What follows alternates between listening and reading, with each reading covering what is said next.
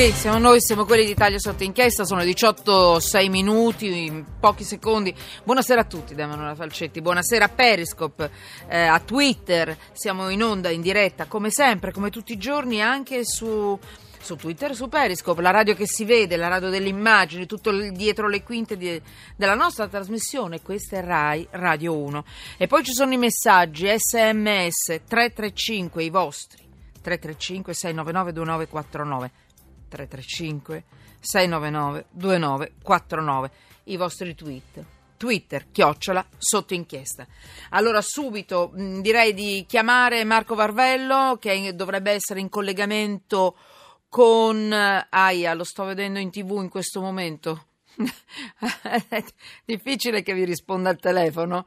Rai News l'ha rubato. Uh, allora, andiamo avanti, chiamate eh, tra poco faremo questo collegamento e mm, voi dovete pensare che questa regia è completamente circondata da monitor. Quello che voi vedete alle nostre spalle, per chi vuole uh, vedere anche la radio, ma lo spiego a chi anche non ha le immagini, mm, siamo in, uno, in, una, in una stanza, in uno studio radiofonico. Mm, molti, molte immagini di Rai Radio 1 e poi davanti a me quello che voi non vedete Ciao da Ascoli Piceno, mi state scrivendo, io adesso li vedo i vostri messaggi. Sono mh, mm, tanti monitor e abbiamo i collegamenti chiaramente con tutto il mondo, eccetera. Sotto, anche qui, agenzie, i giornali online, appunto Twitter, Periscope, insomma, noi cerchiamo di circondarci dalle notizie eravamo d'accordo con Marco Valvello eh, di collegarci con lui per un flash e in questo momento lo vedo su un monitor.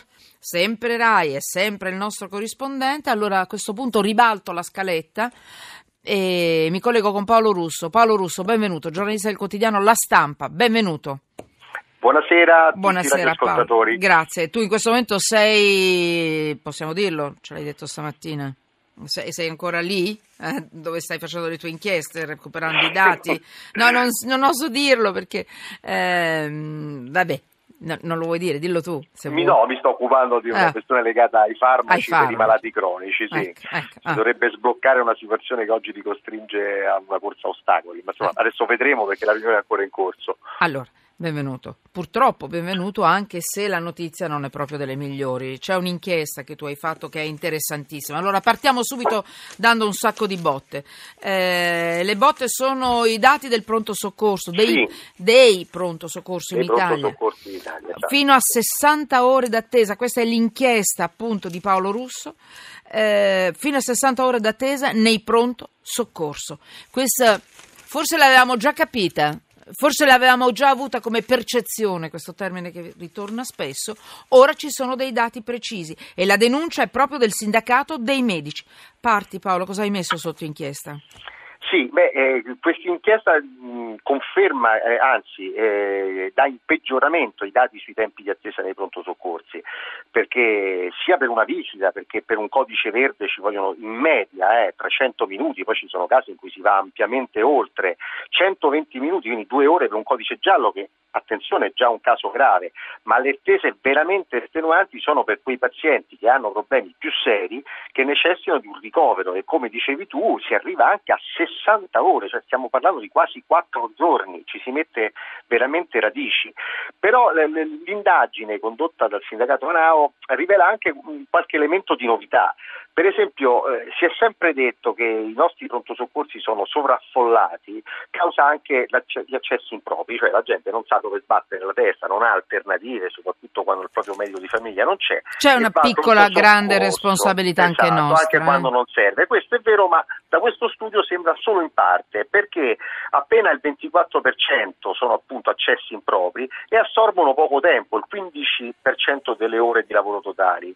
Allora dov'è il problema?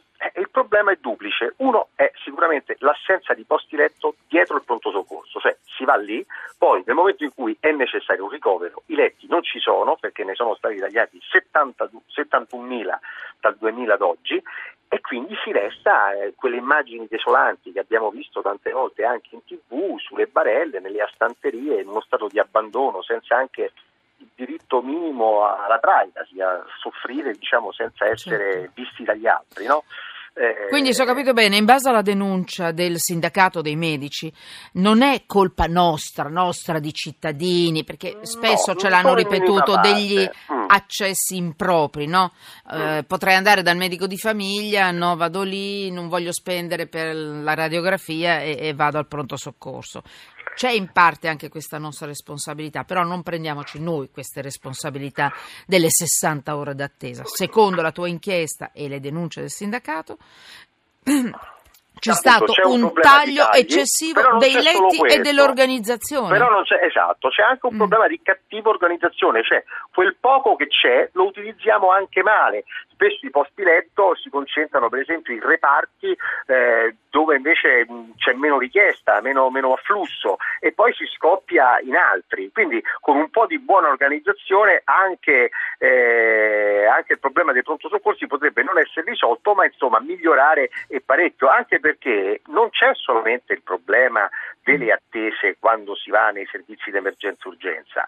C'è anche il fatto che ormai con il taglio dei posti letto la maggioranza dei ricoveri sono ricoveri di emergenza, cioè quelli che arrivano proprio dal pronto soccorso.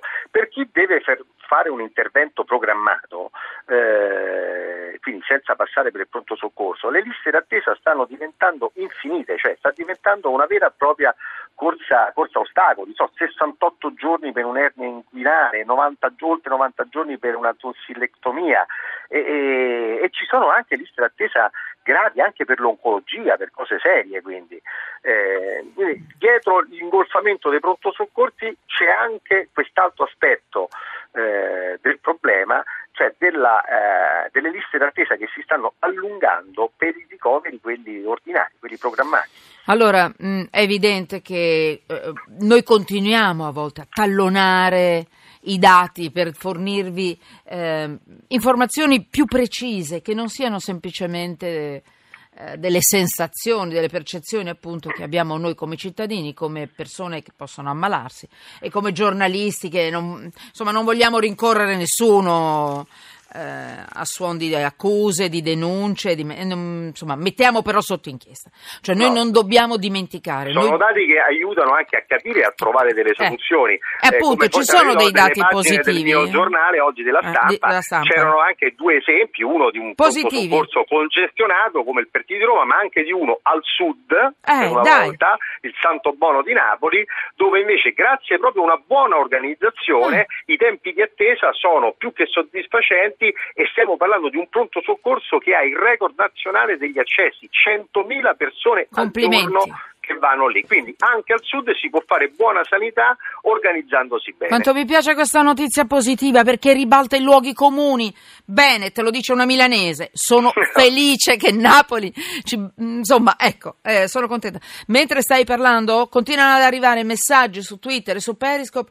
Avete segnalato Ostia, Ascoli, avete scritto, è tutto un tribolare. Eh, quindi segnalazioni certamente una insomma non vorremmo mai senti ti saluto lo so che tieniti preparati una bella notizia perché perché perché eh, ne ho una brutta stiamo parlando di mala sanità adesso ho perso quel pezzetto di carta perché era brutto era una cosa brutta Ehm, eccola, ce l'ho qui, scusami, eh. Eh, un attimo solo, lo so che ho Giovanni Bianconi, ma io non posso stare zitta davanti a questa notizia, non l'approfondisco, però io metto sotto inchiesta, io spero che non sia vero, io spero che le indagini diranno che ci siamo sbagliati, temo di no. Milano, eccolo qua, Milano, il business delle protesi. Ah.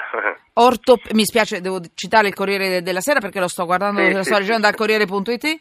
Ortopedico, mi dispiace perché lui di Repubblica, eh, semplicemente sono piccole bagarre la tra stampa, noi giornalisti. La stampa. Beh, la stampa, scusami. Oggi ho tre giornalisti di Repubblica, quindi ti chiedo scusa. Allora, Milano, ecco il titolo. Ortopedico arrestato. Due punti virgolette, ho rotto femore a un'anziana per allenarmi. Corruzione e truffa, le accuse a Norberto Confalonieri, leggo da Corriere.it, è ai domiciliari, avrebbe ottenuto viaggi e inviti in tv per i suoi rapporti con due multinazionali, indagato anche per lesioni su pazienti operati per le complicazioni. Se la paziente va in mano a un altro collega, sono finito. Sembra dicesse perché, tra virgolette, in tv diceva dobbiamo ridurre il numero di revisioni alle protesi. E certo purtroppo, purtroppo quello delle protesi è, è, un grande business e non è la prima volta che accade ah, purtroppo, perché abbiamo già, dei, abbiamo già, avuto dei, precedenti, altri casi ah, simili certo. di, di, interventi che sono stati messi sotto la lente di ingrandimento della magistratura perché erano sospetti, protesi che venivano impiantate quando non era necessario, oppure protesi sì. di dubbia qualità, vi ricordate quelle al seno no? che poi sono dovute... Eh, sì rimuovere a molte donne. Mm, mm, mm, eh, insomma, qui bisogna mettere delle incompatibilità più rigide nei rapporti tra i medici e l'industria, sia Vabbè, quella delle protesi eh, sì. sia quella del farmaco. È necessario per la salute di tutti. Guarda, c'è molto business, c'è molto de- denaro che circola. Non per tutti, eh, non per tutti. Salviamo gli onesti. Allora, eh, grazie, grazie Paolo Russo, grazie per la tua inchiesta. Giornalista del quotidiano La Stampa. Aspettiamo la prossima sui farmaci. Eh. A voi, a presto. Grazie, grazie. Allora, Giovanni Biancone, giornalista, inviato il Corriere della Sera. Guardate, quella notizia è terribile, ma io mi domando se fosse mia mamma, la vostra mamma, quella signora di, di 70 anni, 78 anni, non lo so quanti ne avesse. Eh, leggete una notizia del genere, ma è incredibile, davvero sotto inchiesta.